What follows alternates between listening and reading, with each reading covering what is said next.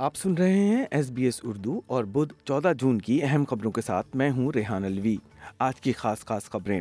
Attorney general نے Nazi علامات اور اسلامک اسٹیٹ کے جھنڈے کو عوامی مقامات پر لگانے پر پابندی کا بل پارلیمان میں پیش کر دیا ہے بل کی منظوری کے بعد کرمنل کوڈ میں ترمیم کی جائے گی جس کے تحت نازی سواستکا ایس ایس جیسی نازی علامات کا عوامی مظاہرہ غیر قانونی ہوگا اور اس پر ایک سال کی قید ہو سکے گی ایسی علامات کی فروغ بھی غیر قانونی ہوگی اضافی طور پر اسلامک اسٹیٹ کا جھنڈا لگانا بھی غیر قانونی قرار دے دیا گیا ہے اٹارنی جنرل مارک ڈریفس نے کہا کہ انتہا پسندوں کے لیے علامات کا استعمال آسان ہے اس لیے ان پر پابندی لگانا ضروری ہے The new public display in this bill New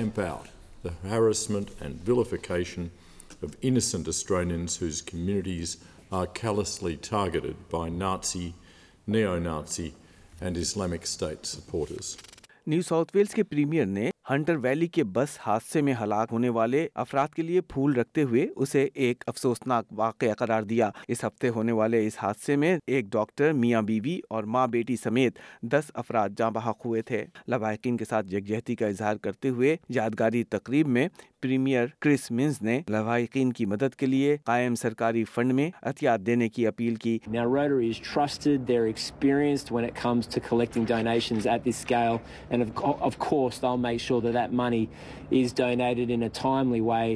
communities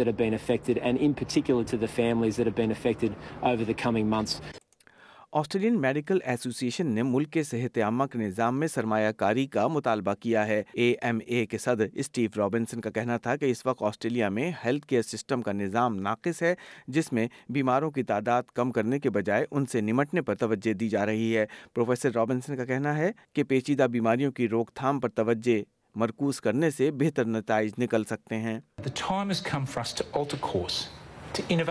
and to create a health system that focuses not just on keeping people living longer, but one that helps us lead healthier and more productive lives.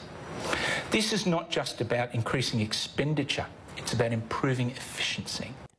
خزانچی Jim Chalmers نے کہا ہے کہ Australian صارفین کو قابل قبول قیمتوں پر گیس کی فراہمی کے لیے گیس کوڈ متعارف کروایا جا رہا ہے ان کا کہنا تھا کہ یہ گیس کوڈ کے ذریعے گیس کے پیداواری اداروں کو اس کی برآمدات کے ساتھ ساتھ اندرون ملک سستی گیس کی فراہمی پر توجہ مرکوز رکھنا ہوگی یہیں پر ایس بی ایس اردو کا خبروں کا مختصر بلیٹن ختم ہوا